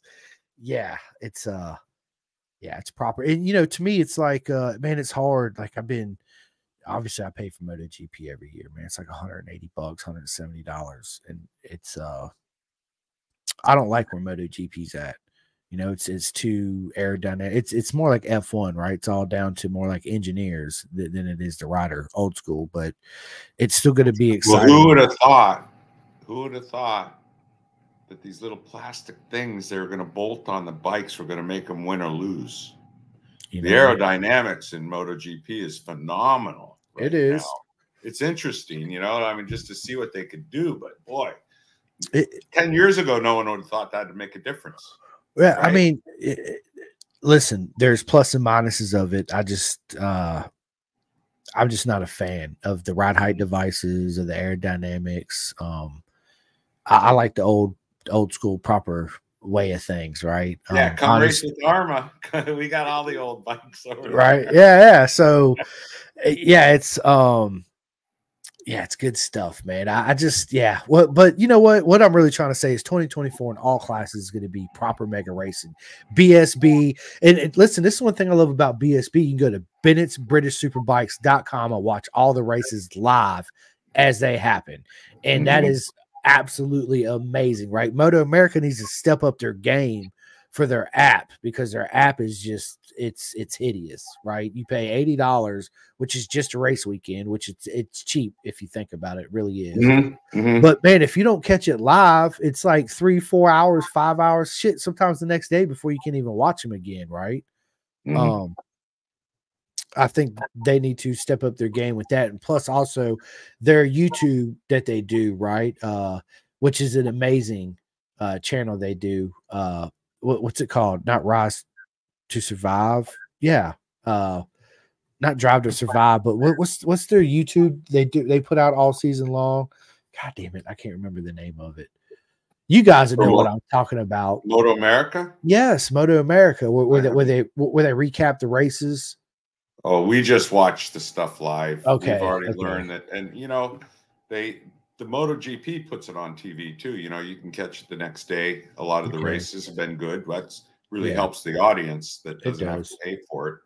So at least I'm thankful the TV networks realize that there's a spectator interest there. Otherwise, it wouldn't be on at all. No, you're right. You're right. But the thing about the MotoGP app is so good. It's the best one out there, I think. I do World Superbike too, but because you can go back and watch. I think it's all the way up to like 76 or 74. You can go back and watch all those races, right? And that's awesome. Because I'd be like, you know what? Because during the off season, I'm like, you know what? I'm gonna watch the 1986 500 Grand Prix. Boom, there it is, right? Just stream it to my TV and. Boom, there it is. But yeah, listen, Peter, dude, we've been on this for an hour and 30 minutes, man. It don't even seem that long at all. So I wanna actually ask you a couple personal questions, man. If you don't mind, right. Yeah. We're definitely gonna do a part 2 of this because we have a lot more to talk about. So what are you and your wife watching on Netflix right now? We don't watch Netflix. We don't have it. Okay. I've never bought anything from Amazon. Okay. Oh, ever. Wow. Ever. My favorite color is yellow. I love it. Yellow. I like it. All right. So, do you read books or listen to audiobooks? Anne warned me this might be asked. My last book I read was Madison Bridges of Madison County. Is that okay? Yeah, you don't even know what it is. No, perfect. Yeah, no. I do. I listen to obviously a lot of audiobooks. There's a lot of good ones out there. But did you have like Star Wars or Star Trek? I'd have to say Star Trek. Okay. So if who would you be in Star Trek? What character best describes you in Star Trek? I don't know, the guy that rides the sidecar. That would be Scotty. The answer to that question is Scotty. Yes. Should be the doctor, though. Sounds more intelligent. Dr. Spock. Yeah. You know, I was never into Star Wars, absolutely, but Star Trek, I just never really. My brother, now he was. You weren't even born when Star Trek came on TV, dude. No, I wasn't. No, you weren't born. No. No, but I was always a Star Wars fan, right? Yeah. It's good stuff, man. Good stuff. So, what's your favorite food? Like, what's your favorite food? One, and what are you making tonight for dinner? Well, there's a roast I already started in the Dutch oven. Nice. Okay, so that had to be started early. Yeah. I cook, so I like to cook. I get to hide in the kitchen and watch my sports and not bother everybody else. And I'm Lebanese. So I really like Mediterranean food and miss my grandmother's cooking immensely. I try, but yeah, Lebanese food's amazing. So I love to cook, Peter. So I would love to be able to get with you one day. I mean, you could just throw down in the kitchen because I love to cook. Absolutely, cooking and enjoying a good glass of red wine, either listening to some good music or watching a race or something, anything on two wheels, right? Yeah, that's my thing. I'll go there and throw my earbuds in or at least one in and do my thing in the kitchen. I really like to cook. Mediterranean, absolutely one of my favorite foods. I love Greek food, Mediterranean, Thai food, Indian food. I'm a food connoisseur, right? I'm not so big on cheeseburgers. I'll eat them. Don't get me wrong. Absolutely, we all eat cheeseburgers. Right. But as far as like hot dogs, I used to be a big hot dog person. Man, I ate a hot dog, and well, me and my wife did 2 weeks ago. That's been the first time in a long time. But I like to, man, I just love to cook. I love it. I like to make recipe books. I use Yumley and man, what's that other one I use? Yumley, that's it. Yumley is my newest one. It's a free app, and you put in whatever you want, Peter, whatever, Thai, Mediterranean, and boom, it'll pop up. We give you recipes, ingredients, and all that good stuff. Yeah, I'll go in there and yeah, put on some Frank Sinatra or something and just enjoy it, man. Nothing like the aroma, you know, and good stuff, man. Cooking, love to cook, man. Always makes the house smell good. We have other ways of making the house smell good too, though, but it's all personal choice. It is. Absolutely it is. You're right. 110%. So what's your favorite race you've ever been to in your life? Not you racing sidecars, period, but you going just to be a fan yourself. Oh, well, there's nothing can compare to the first couple Grand Prix I was at watching the Americans, you know, I mean, yeah, Kevin and Wayne. And I think Assen that year was pretty amazing. There was a pass in the last turn. And like I say, I always went over there. Schwantz, I think, cut it. I'm not sure who it was. Maybe it was Wayne cut it, but they got pushed off the track. It was amazing. So 1991, look that one up at Assen. That was a pretty amazing race. But when you're in the pits, you don't really get to see it as good as when you're a spectator. Yeah. So I'd have to say going all the way back to when I sat up on the hill at Laguna Seca and Sears Point and watched Kenny Roberts just flying around on the TZs. Yeah, there were 750s back then, 700s. Yep, they were amazing. The old, so yeah. Sorry, Peter, go ahead. Yeah, we just went to the 24-hour. It was amazing, but it's too much noise. My old ears. Too much noise. Yeah. Yeah. I love it, dude. That's good. So no breaks. No. When's a pit stop? Is it going to get quieter?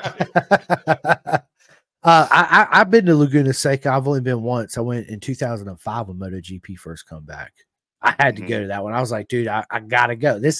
I have to go. I've been there. I was there. That was my first time meeting Rossi, meeting John Hopkins, Max Biaggi, Sette Juvenal. My first Rossi helmet got signed. Which I bragged about there, but I got my helmet signed, woo, you know, all that good stuff. Yeah, Laguna Seca was, man, what a track. Same thing, so rich in history. Like I said earlier, when you show up to Cadwell and you're walking around, you feel the energy and the history of the track, right? There's not many tracks that I've ever been to that I've ever felt that. Dakota's number one. Absolutely not, right? The MotoGP, the bikes and the smell and just knowing you're there with them, you know, has a certain energy to it. But Laguna Seca and Cadwell Park, they are it's just something so magical about them. I mean, the energy. Yeah, going to Mossport for us when we'd race up in Canada, that's one of the original tracks that hasn't been changed much from the original layouts when the GP cars were there. That's a pretty special track. I raced that a couple times. That always has a soft spot in my heart for being able to go up there. And they still have racing there. You can go up and race. We're just not up in the northern part of the country anymore, so we don't go there, but they have big sidecar race up there. We had 29 sidecars up there once. Nice. The big field. That's awesome. Listen, if you were a Marvel character, who would you be? Who would I be? I don't know. Ann says Superman. Okay. I don't know. I don't know. You don't watch much TV, do you, Peter? No, yeah. I really don't. We watch Fox News. Sorry. News. No, you're good. I don't, man. Honestly, I don't watch the news at all. I just don't watch the news at all. I probably should, but I don't. Dustin, man, Dustin says, Matt, the track manager is amazing as Peter put him on a sidecar. Yeah, and Matt is the manager of Laguna. Yeah, awesome. That was my cardboard sign I told you about that I put out. Oh, yep. And it says passenger needed. Yeah, worked out pretty good. So us being lovers of cooking, you don't watch any cooking shows, man? I love watching some cooking shows now. Ann watches it. I okay. To see it well, well, Ann, this question is for you. What's your favorite cooking show? Holiday Bake Offs. It just got over. She had that on forever. Okay. Yeah. Yep. Yeah. I've watched that several times. It's good. Yeah. I like that. So what's your favorite meal to cook, Peter? Like you're at home, you're going to cook. You're like, yeah, this is my go-to meal. Oh, lamb. We have leg of lamb. Good lamb chops. We have lamb chops once a week, no matter what. Oh, okay. And, and then a filet mignon is always the best if you're going to buy beef. So just buy a couple nice fillets, do some mushrooms, make it easy. Sit down and enjoy the wine. Yep. Yeah. And we live in Fort Lauderdale. The restaurants around here are amazing. I mean, you can go every night if you wanted to go out and eat a different place. But yeah, I grew up in Florida, in Jacksonville. My dad, you know, obviously, I grew up in the Navy. My dad was a fighter pilot, so thank you for that. Yeah, Orange Park South is actually where we lived in Jacksonville. Yeah, I remember Florida very, very well. I really enjoyed my time there. I remember it rained every day just for a short period, and then the sun would come back out. I remember trying alligator for the first time and how tough it was. And my dad was like, he overcooked it, but it's kind of naturally chewy anyway, right? Yeah, it's. I just had it 2 nights ago. Did you? Yeah, man, 15 Street Fisheries. Right, nice. There. Yeah, I made. That's something I wish we had out in Virginia, even though, you know, we're close to Virginia Beach, like 4 hours, man. Like we, I would love to get like a proper fish and chips, like in the UK, or some mushy peas, man. I miss that, the curry and all that good stuff. We just, yeah. So my friend said Long John Silver's, man, you know how long it's been since I ate at Long John Silver's? It's been at least 15 years. I just don't do fast food. It's very rarely you'll ever see me eat fast food at all.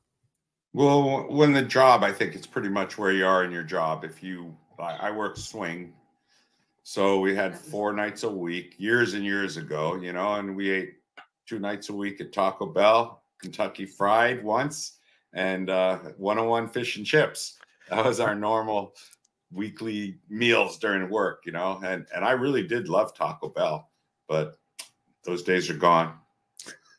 No more Taco Bell. No more. Diane doesn't let me go to Taco Bell. That's hilarious. Well, what's your go-to fast food you go to then?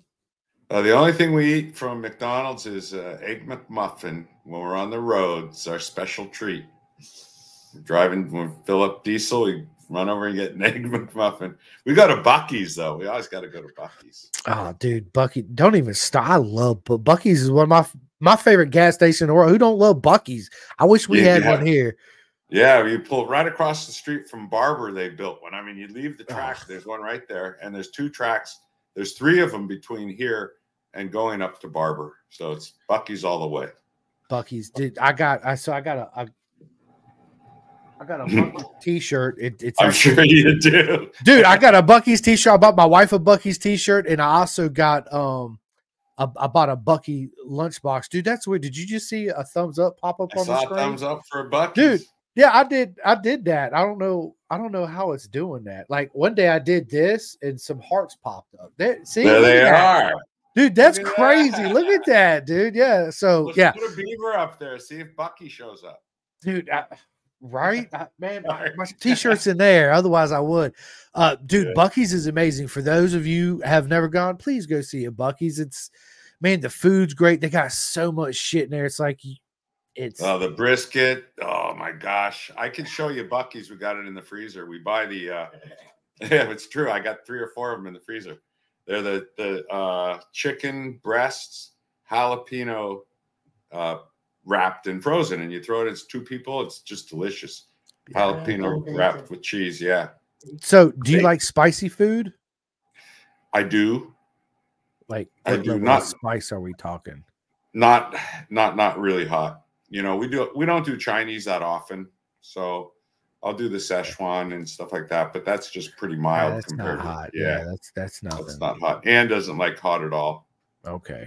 So I like a good chili relleno though when I go out for Mexican food. Dude, who don't love Mexican? I love Mexican food. It's they stuff them with shredded chicken here. Oh, that sounds good. My God, it's so good. Chili rellenos, dude, with some cheese dip, yes, and a good margarita. Shoot, you got me in a Mexican, boy. That's what I'm talking about. Actually, tonight for dinner, I'm doing. Buy the pitcher, man. It's always worth it to buy the pitcher of margaritas. Yeah, absolutely. Yeah, I'm making some homemade fried pickles tonight. Yeah, I'm doing homemade fried pickles, and I think I was gonna do some flank steak, but my wife was like, "I don't want to do no flank steak," so I think we're just gonna do a big salad and some fried pickles right tonight for dinner. Sounds perfect. Yeah, it's a good. So me and my buddy, he lives down the street. 2 weekends ago, or was it last weekend? We cook, so our sons hang out. That's who's over here playing my son's best friend. They're like 5 houses down. So we get up usually 2-3 times a month and cook. And because we like to cook together. And we always come up with like crazy ass recipes that our wives won't eat, right? But we'll do it just for us and then cook everybody else like hot dogs and burgers or whatever, right? So yeah, man, it's good stuff, dude. Peter, dude, this has been so awesome. I really enjoyed our time right here on the podcast. Hour and 45 minutes until I told you it was going to go by quick. And there's so much more to talk about, so we'll definitely do a part 2. Can't wait till we meet in real life with love in Jersey. I can't wait. We're going to have such a good time. And thank you. Got back-to-back weekends up there, so there's no excuse. No, I'll be there, dude. Trust me, I will be there. So, Peter, listen, why don't you tell everybody before we end this podcast how they can get into sidecars, and is there anything that you would like to say to anybody before we leave? Well, ARMA is like the #1 club that has sidecars, so that's why I'd recommend just coming out to an ARMA race or reaching out to the school that they have there, and go to the website for ARMA and keep your eyes open. Introduce yourself. You'll get a ride. I promise that. There's a lot of people that would take you for rides. I'm actually bringing a kid out from San Francisco who's kind of new to the sport to race at Roebling Road. So I'll give him an eye-opening ride this coming week, 2 weeks from now. It'll be fun. But I got a question for you. Okay. 49ers or Chiefs? Me? Yeah. Oh, man. Honestly, dude, I'm a LA Raider fan. So you're not going to say the 49ers. No, dude, for the Super Bowl, man, honestly, I'm going to go with Kansas City because one of my buddies is a big Kansas City Chief fan. You know, my football is soccer. That's sure. What yeah, the Raiders always been my team because Bo Jackson, right? I grew up when Bo Jackson was baseball and football and the first really double superstar, right? But yeah, the only time I watch football, American handball, I'll say, is the Super Bowl. Right. My one of my best friends. I wouldn't watch it so much, but Ann loves it, so we end up watching almost every game. And who's Ann's team? The Chiefs. The Chiefs. There you go. See, I made Ann's day. Let's go. Kansas City. Yes, let's go, Ann. Look, see, I told y'all I'm cheering them just for you. So, yeah, it's – but I was born in San Francisco, so there you go. You know, that's where it is. But you know what, though, man? Be honest with you, dude, Joe Montana, Jerry Rice, dude, Roger Lott, all them back in the day, they had a squad. So, yes, I watched football back in the day because obviously speed vision wasn't really a thing, right? So, they wasn't really televising, you know, motors. Otherwise, I'd be watching them way back then. But, yeah, of course, football was the thing. And soccer, right? A lot of my friends give me a hard time about soccer, like, all soccer sucks. I'm like, dude, soccer's a badass sport. Get out of my face. It is an amazing game. Yeah. Absolutely, it is. This is my Neymar Jr. because dude, Messi's my favorite. I like Neymar, Mbappe. Yeah, he lives right down there. Messi. Who does? Does he really? Yeah, he's in Inter Miami. Inter Miami's my favorite MSL team, and they practice right over there. Dude, in Fort Lauderdale. I don't know which way the fingers are going, but yeah, he lives there and he practices there.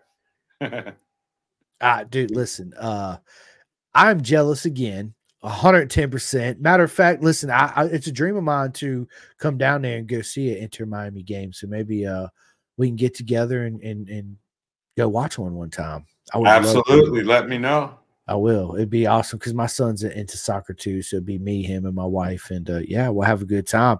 Dustin says, "Love you, Peter, and what's up, Miguel? Miss you too, and I will get in touch with you, bud. Great podcast. Thank you so much, Dustin. It means a lot." Yes. Yeah, so before I get off here, obviously there's a couple things I want to say. Anybody out there that wants to support us here on the podcast, you can go buy all our merch at theclothingkings.co.uk, that you can buy t-shirts, hats, beanies, jackets, body warmers, all that good stuff. Be greatly appreciated to help us out for sure.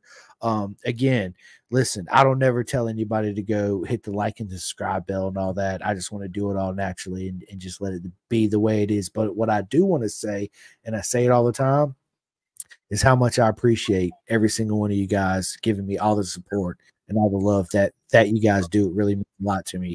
I get messages all the time telling me, you know, just how great the podcast is and how much they enjoy it. And again, I never thought in a million years I'd actually be doing this. So to be able in this situation, to be able to do it and having all my mega people behind me, it's simply amazing. And every single one of you guys watching and that's listening, and that's going to be listening in the future. All you guys are super mega and amazing. And you guys make it. You are the ones that are super mega, not me. I'm just here trying to do my thing. So thank you guys so much. I really appreciate it. And Peter, again, yeah, thanks for having me on. This is great. Yeah, I can't wait to do part two. So your first podcast, it was good, right? First podcast. Yep. Thank you very much. All right, let's go. So listen, everybody, thank you again for watching. And yeah, this episode will be out on Spotify, iHeartRadio, all that good stuff. If you get a chance to watch it now live, as soon as this video ends, you go right back to YouTube and watch it, or Facebook. And again, it'll be out on all social media, all listening platforms but Apple. I need somebody out there to help me figure out my getting my image into my RSS feed, and then I will be on Apple. But anyway, enough of that. I'll see you guys next week because we got many more podcasts coming up. And thanks, you guys, again. I hope everybody enjoys their Sunday. Pin the gas. Pin the gas, baby. You